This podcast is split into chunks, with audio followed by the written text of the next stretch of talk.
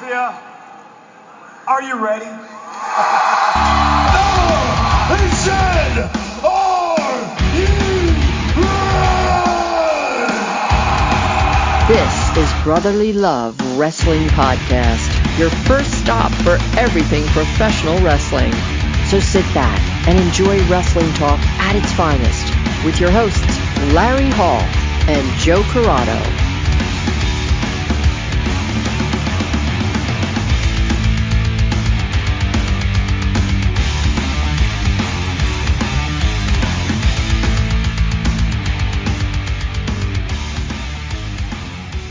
Welcome everybody to another episode of Brotherly Love Wrestling Podcast. podcast. And today Today we have have our executive director. director. That's right. That's right. Finally, Finally, The Rock has come back to this building. no, it's not The Rock. Oh, No. it's and I'm not in that executive building director. either. So Hey, hey, hey, we tell you to talk when you talk. Something like that. We have him via Satellite. satellite. Yes, I knew you were going to say that. So, Bill Fry joins us today.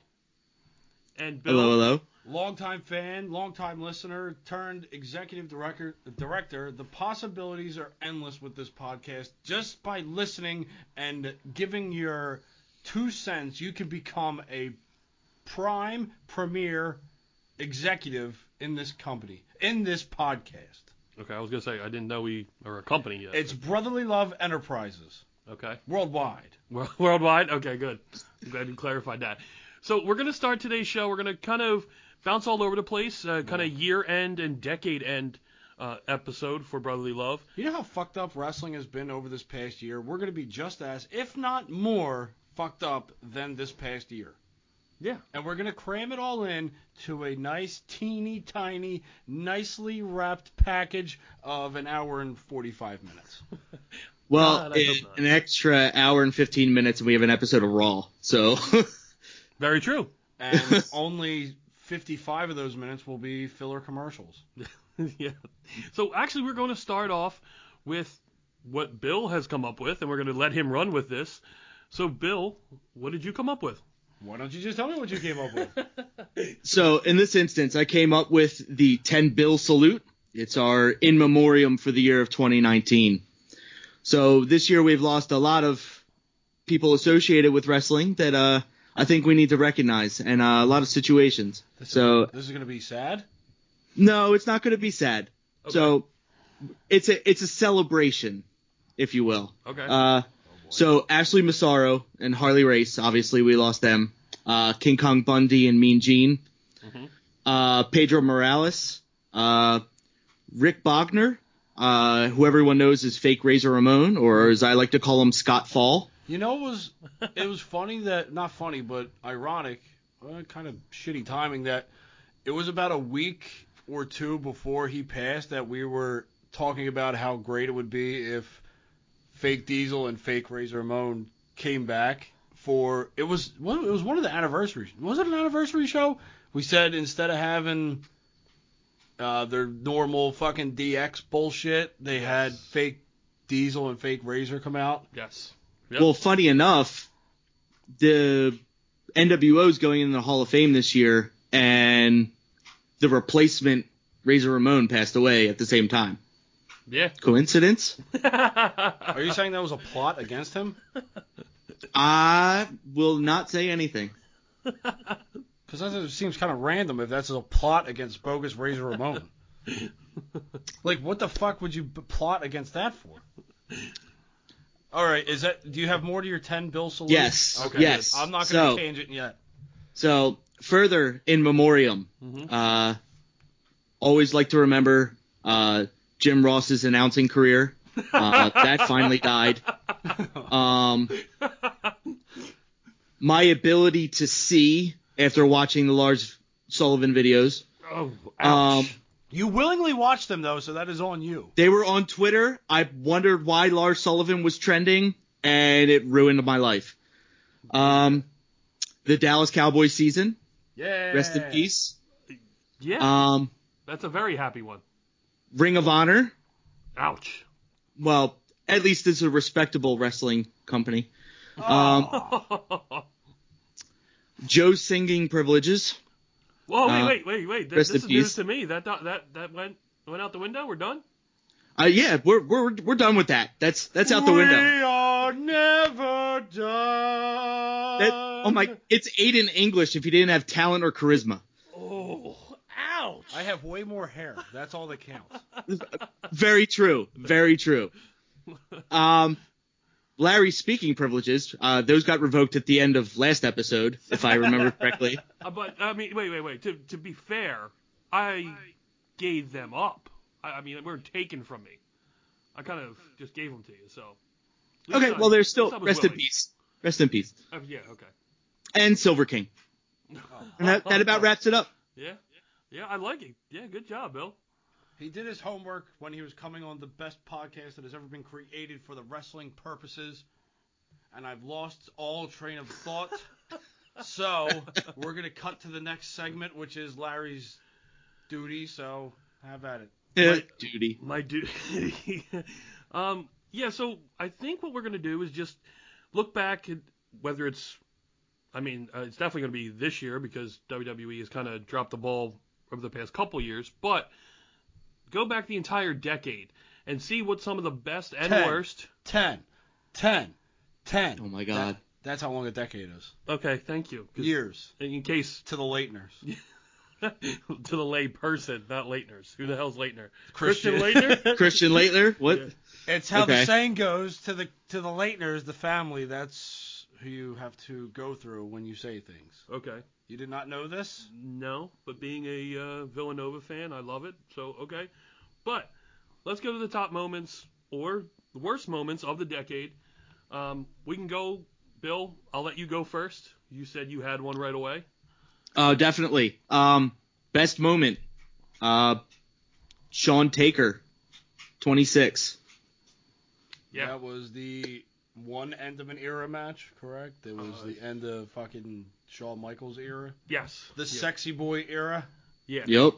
Even though he came back, but still, that was still the end. end. Did he really come back though? Unfortunately, yeah. Did he really come back as the Shawn Michaels that we all grew up loving? No. No. Well, So he didn't really come back. He just made an appearance in a foreign land that just so happened to be on a network. He didn't really come back. So, so here's the question: Are we considering a foreign land as part of canon for storytelling, like how NXT wasn't really canon for main about roster canon? for so long? What kind of canon are we talking about? Nick Cannon? Are we doing an episode of Wild and Out? Hey, you know what? If you want to have a rap battle, let's go. Oh my God. Only if Larry beatboxes. No, that's not gonna happen. Looks like we don't get that rap battle. All right. Very safe saying that, by the way. I, Uh, I know my limits and I know my co-host. So I'm gonna pick another one, and um, probably, and I'm gonna go from WrestleMania as well, and I'm gonna go Daniel Bryan Damn it.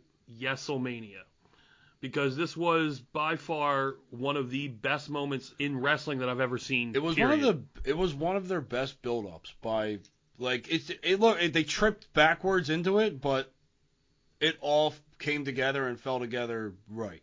Yeah. Well, if you're going to say Daniel Bryan at 30, you have to say Kofi, Yeah, and that's the on Kofi the list, title win. that's it's, on the list as well. But I think Bryan's was done better, and it I don't want to say it meant Well- more, but it definitely had the stronger.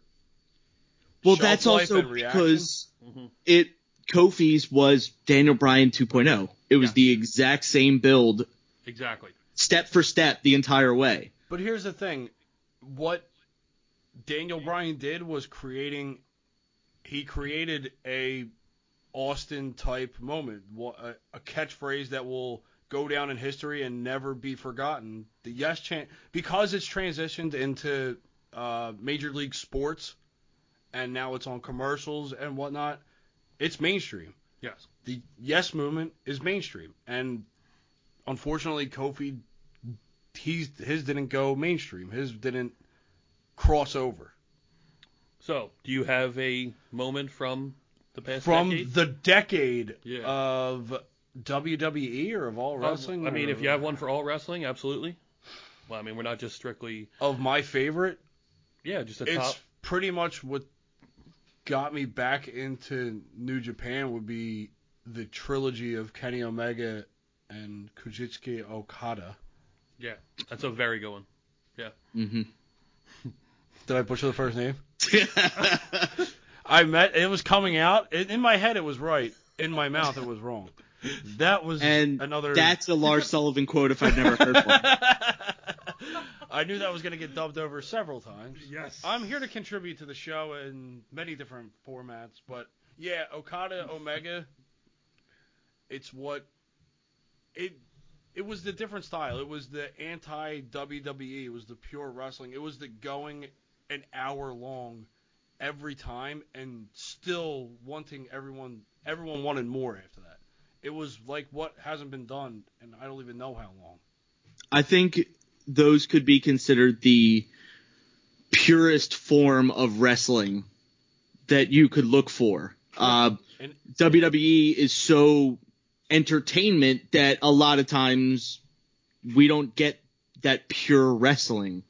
Like NXT tries to do that, but they incorporate more entertainment than say an NJPW or even AEW to a point. NJPW just basically said, "Hey, listen, you don't need to pay attention to the weekly stories. Uh, just watch this hour-long match that makes you freak out every five minutes." and everyone will and once the bill, the the build is there and the what's the word I'm looking for there the Storytelling? not the storytelling Climax? the not the climax more like the the the anticipation the Okay. it's all there and then the overpouring support from all of the fans that gets you even more invested in it Yeah. that's it, it. It hit. It was like something that they struck iron and then they kept, or they struck gold. I guess you can strike iron too, but striking gold's probably better. They bit. struck gold and then they did it. They didn't overdo it. They overdid it if you were to look at it in a WWE format, Mhm. but they didn't overdo it because it wasn't overproduced. It was just two guys went out there. They let it tell in the ring. Look, it transcended languages. Okada doesn't even speak English. Yeah. So you didn't have to be like, oh, well, I need them to tell this great story with promos and whatnot. It was all there. It was just there in the ring. And I think that's. But I think, I think as well with that is another part we could do of the decade is the emergence of the Bullet Club. Being the elite, do you think anyone would be as obsessed or go out of their way to watch an Omega Okada match if there wasn't being the elite and Kenny Omega becoming a superstar at the same time as becoming an internet sensation with BTE? Yeah. Because well, at this point, they they just went completely off the rails. And granted, they took what WWE tries to do and went completely over the top. But they pulled it off in the same way Matt Hardy pulled off with the Broken Universe. Is they went so over the top and they knew that it was over the top and were giving it to you anyway. Well, here's the thing: what they did and what Matt Hardy did never felt like it was forced and overproduced. Everything that the WWE puts out always feels like it's overproduced, and you know that it's over scripted. over scripted and they just lean heavily on their writers. When you see Matt Hardy in the middle of a field talking to a canoe, trying to Dilapidated boat. First of all. dilapidated, but I know, but for everyone else that doesn't know what it is, trying to reincarnate his brother after throwing him into a lake, that's not scripted. That's not over scripted. That's fucking beyond Insane. bizarre. Yeah, it's beyond bizarre that it actually works. Yeah. Same thing And- with being being the elite. They didn't. They went out there and they had fun. They were all really good friends. They knew they wanted something different, and they knew that they had the audience that wanted them to do something. So they put together this. The audience ate it up. It spread. It got a lot larger than probably what they anticipated, but it did, and it got rapidly popular, and it helped build what you're seeing right now with AEW. Like there is no AEW without the elite.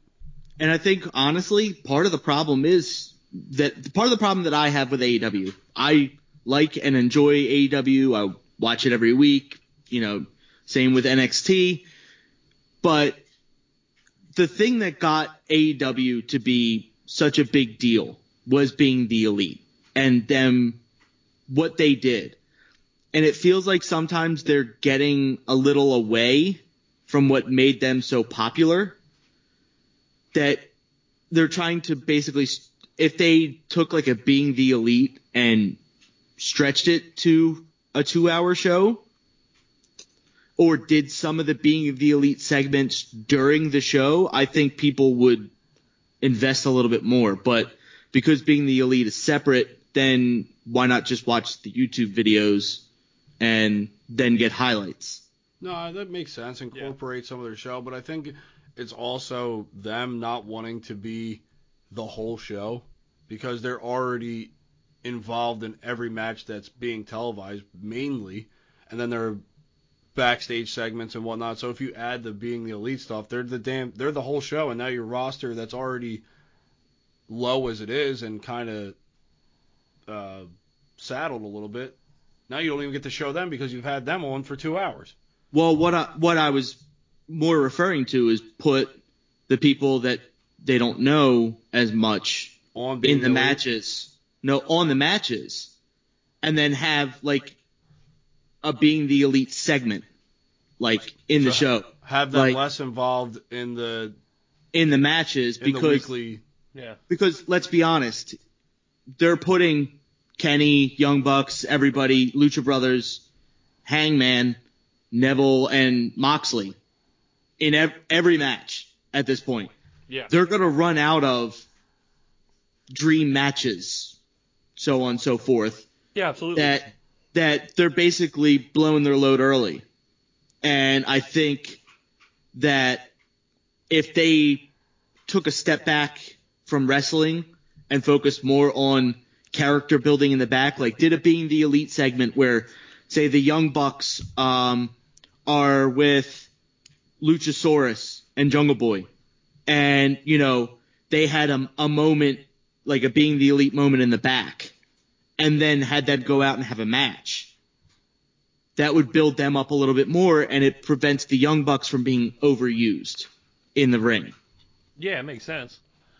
Well, I mean, the other thing though, I'm gonna move to one, and I wouldn't say it's a, it's like a worst, like one of the worst moments, but Surprising. yeah, well, ab- absolutely, probably one of the most surprising things to come out of the decade is the streak ending. The feeling that fans had, and I know myself included, it felt like your sports team just lost in the final seconds of the final game in the playoffs. It was that gut wrenching feeling of holy shit, it actually ended. It was actually over. I can tell you personally, when I was watching this with my father, that he went, he was in utter disbelief and said it several times because he likes to repeat himself. That didn't just happen. That di- that did what? That didn't just happen. There's no way that just happened. Yeah. He didn't just fucking lose. I said, I don't know. I think he just lost, but I'm in shock as well. So it was it was one of those fucking like I don't still it was hard to believe like four or five days later. Like Yes. did that really just happen? Yeah, absolutely. Are we really like that had to there had to have been a mistake. And then there was people throwing out the the like oh Taker couldn't go anymore so he ended it himself. Yeah, there, Which- there's a lot of theories, but I mean, in, all in all, it it wasn't the person that I would have picked to end it because I think you could have built that person up a lot more and not have that person win the title and then build dis- that build- disappear. Build, that person up more. He wins the title every time he comes back. Yeah, but it, it does absolutely nothing for him that he beat the streak. That that doesn't contribute to it. oh, it just contributes to he's another first ballot Hall of Famer. I ended the streak first ballot. Well, if you think about it, that that mania had the lowest of lows and the highest of highs. Yeah, that was Yes. that Yeah. was the probably one of the most unforgettable manias. Just Yeah. But for the- those two moments alone. Yeah. Funny thing is, those are the only two things I remember from it. Yeah, but that is a that's like it no because you also had Daniel Bryan beating Triple H. well, to get into the match. that was part Yeah. of that. Yeah, that Yeah, storyline. that's The Daniel al- Bryan storyline and the Taker Brock storyline is That's almost it- two and a half hours worth of show right there. That's all you really need to know. Of the eight. Uh, yeah. Well, Of no, the they weren't eight back then. The No, that- fuck- they were only eight that's true. recently. That's true. That was more like a six-hour show. Yeah. But still, that's more than two thirds. Bill, you got one? Uh, I think honestly, if we're going to talk about developments of the decade, it would be the emergence of mainstream indie culture. Um, whether it be AEW or an NXT or GCW or someone like Alex Zayne getting, you know, notoriety across the world.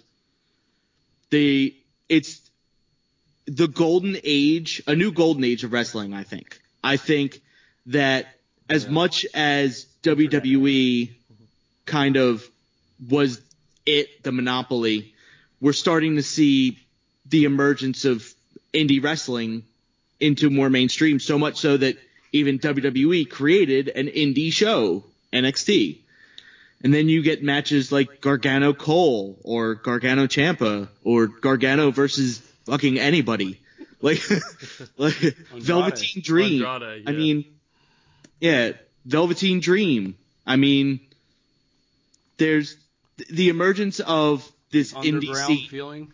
Yeah, and then even UK, NXT UK. I mean, who would have ever thought we'd see Pete Dunne versus Walter in WWE? It's very true. Yeah. It's the emergence of indie culture into a more mainstream wrestling media. And trying So- to develop them into still have their indie type feel to it, but give it a more mainstream look. Exactly, and even so that it's even crossed over into what the main roster technically, what everybody thinks of. Well, Vince hates it. Yeah, but you see things like Seth Rollins. Seth Rollins was one of those indie wrestlers, He was an indie darling. and now he's one of, if not the top guy going right now. Yeah. Arguably one of, if not the best in all of the business. So at this point, and surprising so much so that you guys were able to get an interview with him. I mean, I'm I'm proud as the executive director. I'm so proud. And you didn't even have to pull any strings. Yeah, I know that- that exactly. That was great. I didn't I didn't have to bring a box of wings to convince him to to join in. And that I took full credit of. you don't bring the wings and get to take the credit there, director. That's my job. Hey, I was wearing a brotherly love T-shirt. Yeah, he thought you were part of the show. What the fuck? Well, I mean, Well, now I am. yeah. Well, yeah, now, you are officially now one of us. Yeah, and I was actually executive director before that happened. So That's Yeah, true. you weren't really directing anything at that point, though. no, no, I- no, I really wasn't. You were just sitting at home collecting the paychecks. Yeah, the the zero dollar paychecks Yeah, that exactly. you the mail me Heyman every week. paychecks. I said I put a I made a donation in your name to the Human Fund.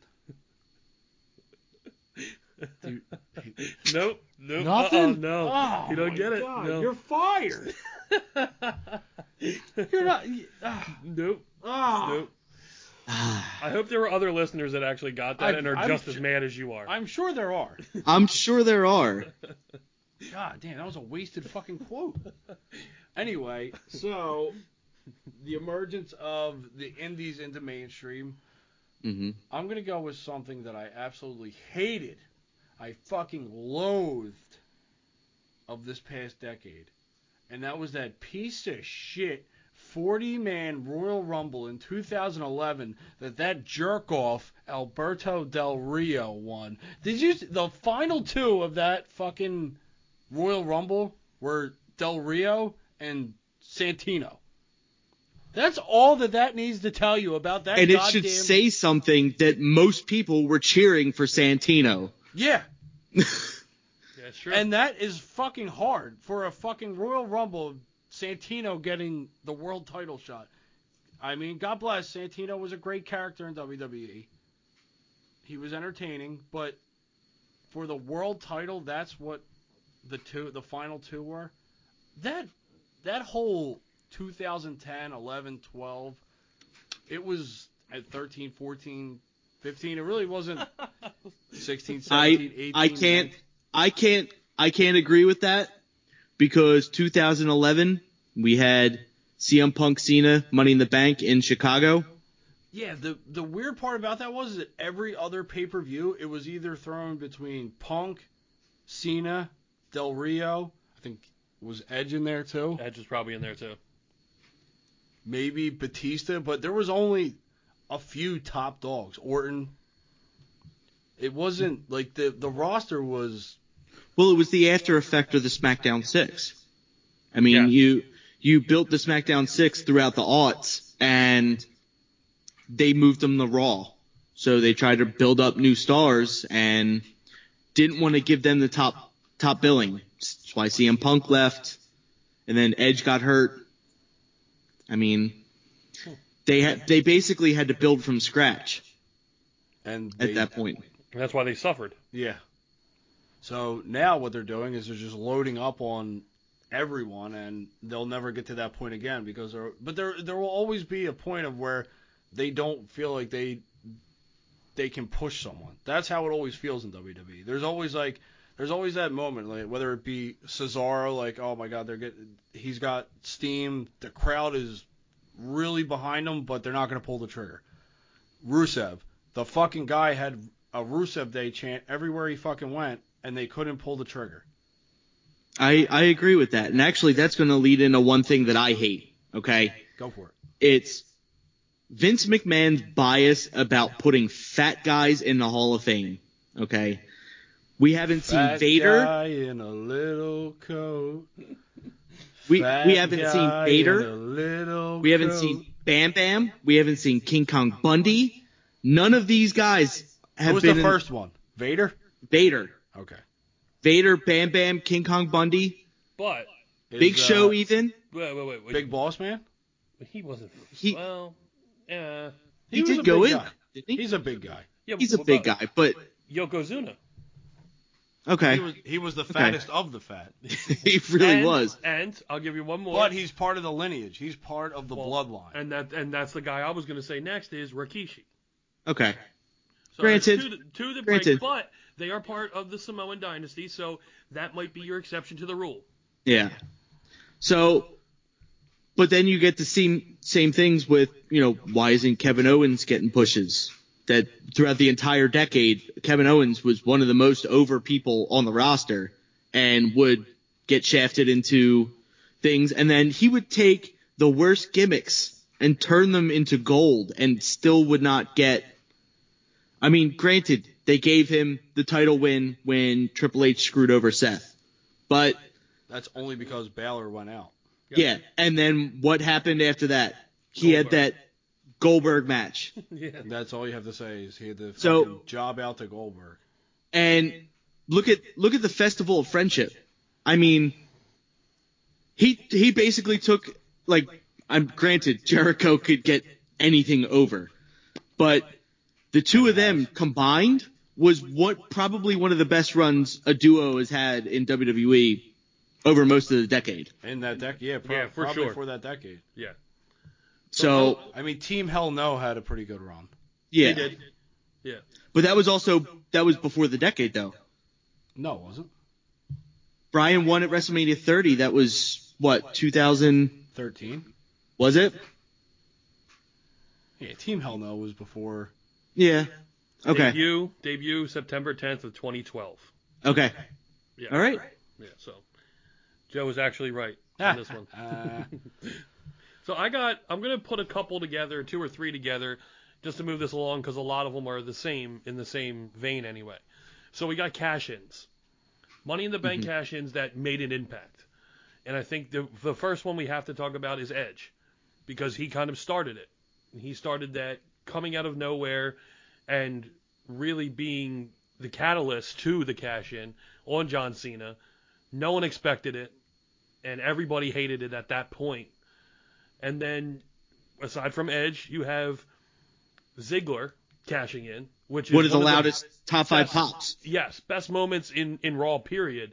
That pop and every everyone loved that. And then probably the the most recent one that was the best was Rollins cashing in at Mania with Brock and Roman. I mean, t- With- top three, easy. Here, I'll tell. I'm, Easily. I'm gonna take a spin on that and say what I don't like. Mhm. I don't like that they made it a pay per view. Okay. I liked it more when it was on like a regular show, like Ma- when it was on Mania. Can we? Can I take that one step further? Gimmick pay-per-views in general. Hell in a Cell matches mean nothing anymore. True. Yeah. Uh, I like Hell in a Elimination Cell- Chamber though as a pay per view. Yeah, okay, granted, Elimination Chamber as its own pay per view, sure. But when Actually, I liked them better when they were on SummerSlam or uh, what was it? part, St. Valentine's Day. well, Yeah. part of the problem with Elimination Chamber is each time it, recently it's followed a Saudi show. So Yeah. it's and Mania Saudi show then Elimination Chamber. At that point, it, it doesn't mean anything because you know they're gonna keep the title on somebody. You know, Yeah, it, the the, all, the only surprise was Bray. well here Yeah. here's one thing that I think all of wrestling has gotten away from is the element of surprise. Is it they've completely oversaturated it or they've overdone it or they've ran out of ideas on how to do it, but the element of surprise, I mean, you have the Hardys return at Mania, you have AJ Styles debut at Rumble, and what are some other really memorable uh, Sting's debut in? WWE? So the- Bray, the Fiend. The Fiend, yeah. I think though well, and by the way, all those were on the list of the best moments in the decade because they were so good, especially Styles, like you said. The Hardys, that has to be I mean, if we are doing this in numerical order, One or two? one or two, yeah, and then no lower because it was one of those moments, just like the streak. It might be Oh, yeah. the streak and the Hardy Boys. That might be it. Like is one two. Now I don't know how you would rank it, but to up top, yeah, I think so. As far as top in the decade. Like they've really they've gotten away from it though. Maybe they don't want to overdo it, but I feel like even in matches or even in weekly television, there there is not it. You know what's going to happen. There's always it's always going to be the same thing.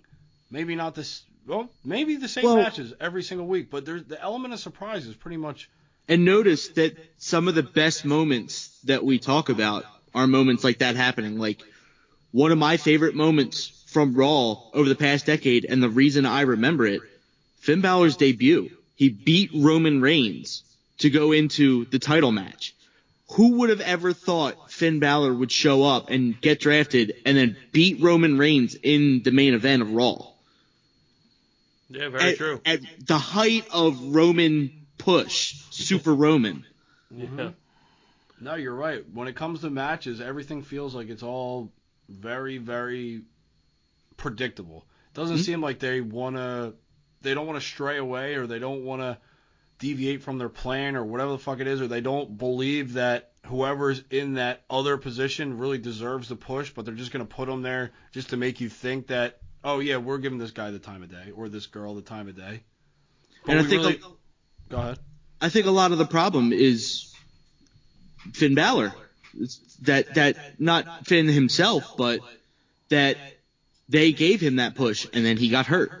Kevin Owens started getting a push. Kevin Owens got hurt, had double knee surgery. And these people getting hurt, Sasha getting hurt at the height of, you know, the boss. Seth kicked that off by getting hurt during his Exactly. Yeah. his title reign. And Yeah. Did that, did that flip over power bomb to Kane. hmm Yeah, and then he got hurt again after that. So they put it on the reliable ones that don't really wrestle, like Brock. You know, I'm going to add one more to the debut that we didn't talk about, and because this this list and or whatever we we want to call it is predominantly WWE because AEW has only been a company for a year. Not so, even.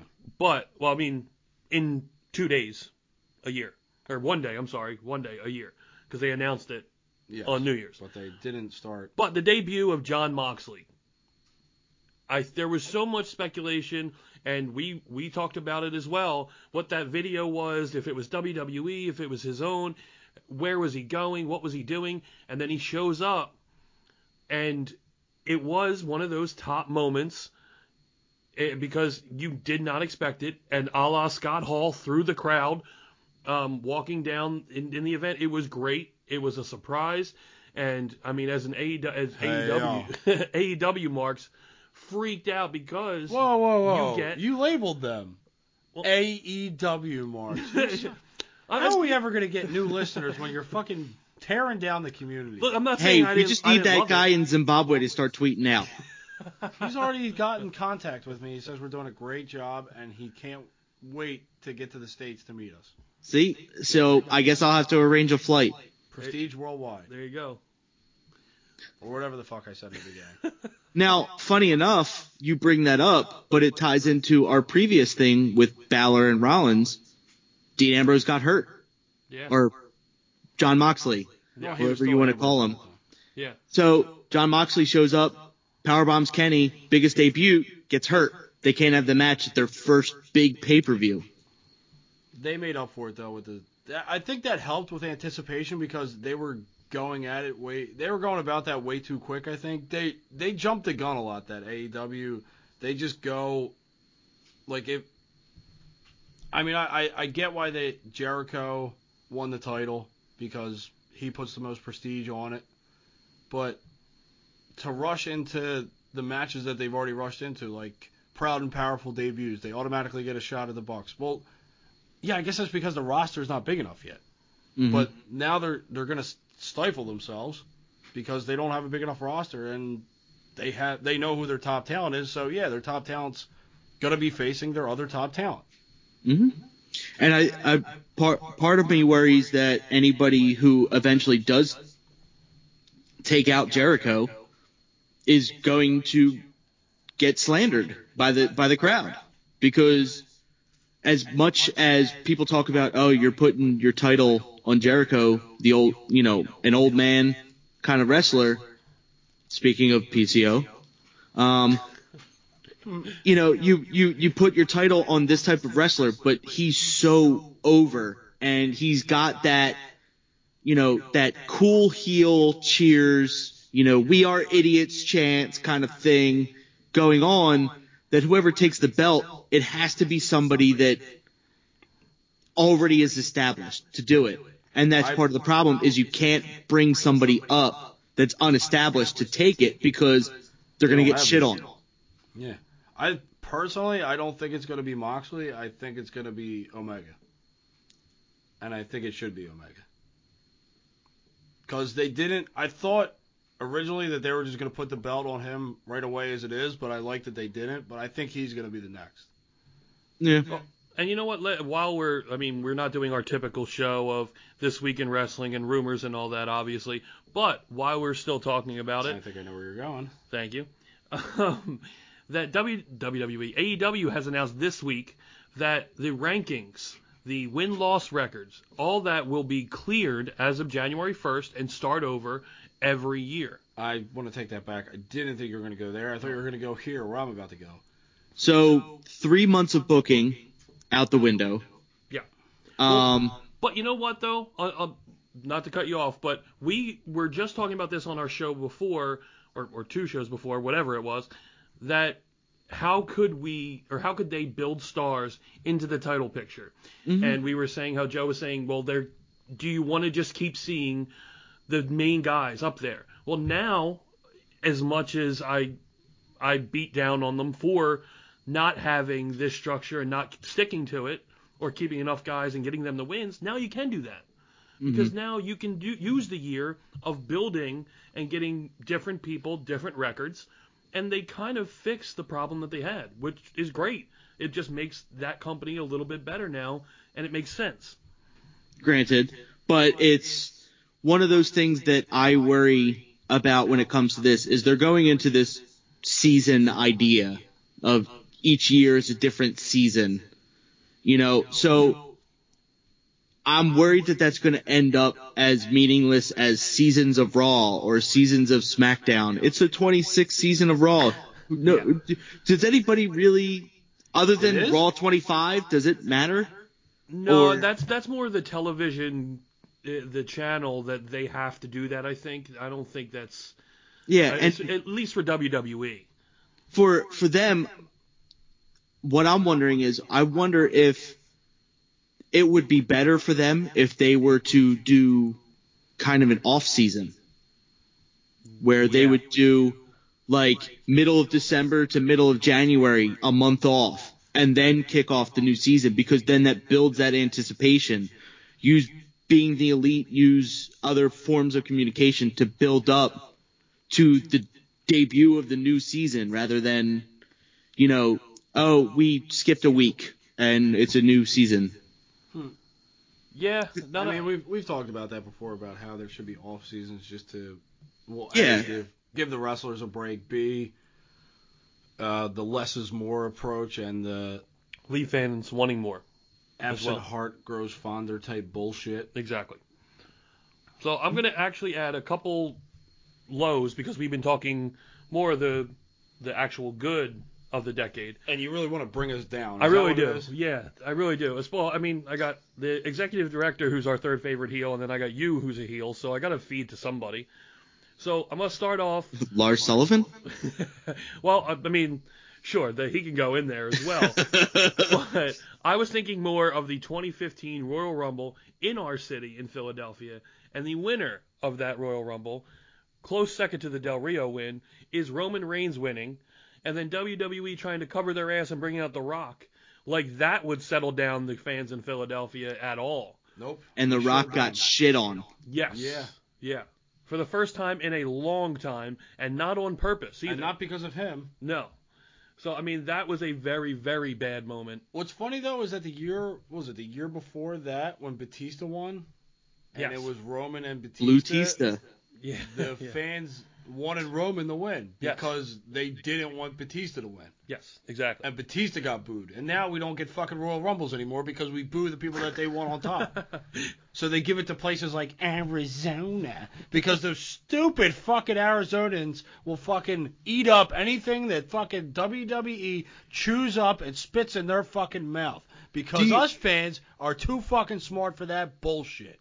No, I think it's more so along the lines that Arizona has fucking nothing to live for. Have you seen their state? Well, there goes our It is Arizona literally fans. just So desert. those three fans in Arizona cacti. are now gone.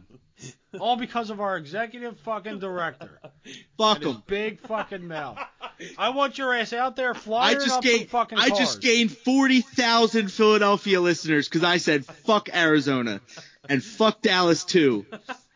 We don't even have anything Cheap pop. against Arizona.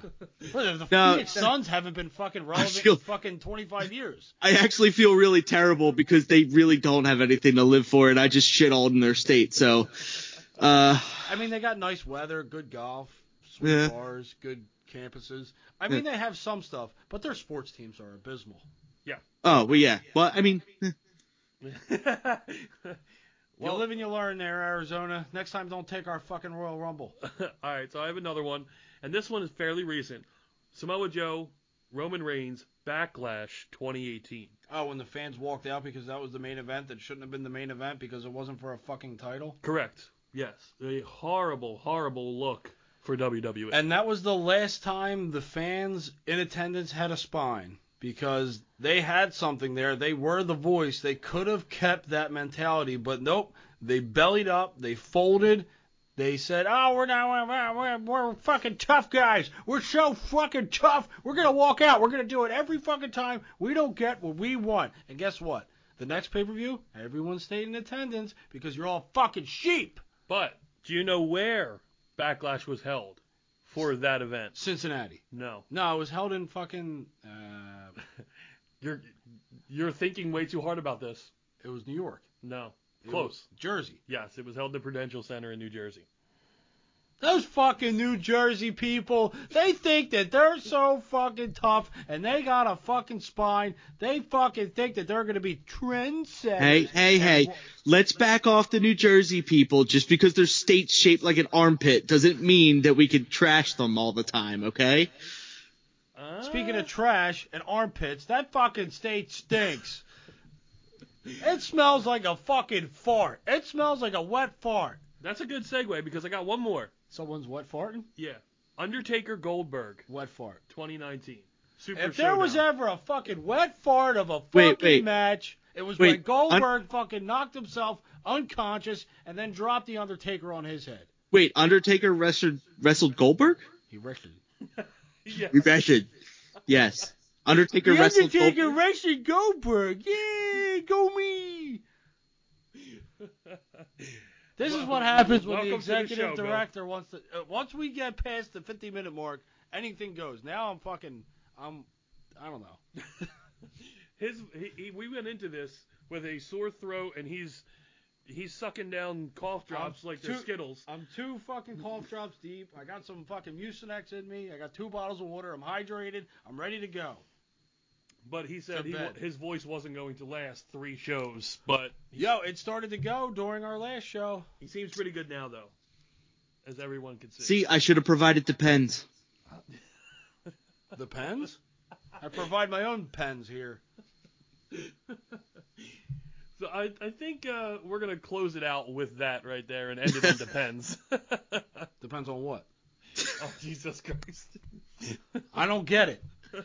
Someone explain to me what the fuck is going on. Let's put an end to this shit show right now. And a good way to end the year. Would be This. for he's a jolly good. Is that how you do it? No. Auld Lang Syne. Um, I'm not gonna answer that. Bill, do you have any? Uh, Closing remarks, closing statements from yeah. out in listener land. Well, since uh, I didn't provide the depends to catch the uh, diarrhea coming out of Joe's mouth as much as it's coming out of his ass since he's sick, I think I'll. I don't Uh have stomach issues though. It's just my throat, and my cough. Uh huh. Uh huh. Well. Yeah. Do they, Uh huh. do they make do they make cough depends? what does this depend on? Keep going. I will say this: everyone have a great and happy New Year. Um, except maybe Joe. Um, That's okay. but hey, I said in the in memoriam, and he only sung like twice in the entire show. It was a miracle. It's a Christmas miracle. He's trying to egg me on. He is absolutely. Why would you say a thing like that? I still want to know what this depends on. Because him singing is what draws in the viewer, well, listeners. Listeners, we can only see each other for Yeah. the You know viewer what? part. Yeah. My voice transcends audio to visual. You can see me singing even though you're just listening. I believe the children are future. Teach them well and let them lead the way. Suck it, bitches. We out. We hope you enjoyed the show. If you're still listening, thank you so much. And uh, we'll be talking to you in 2020.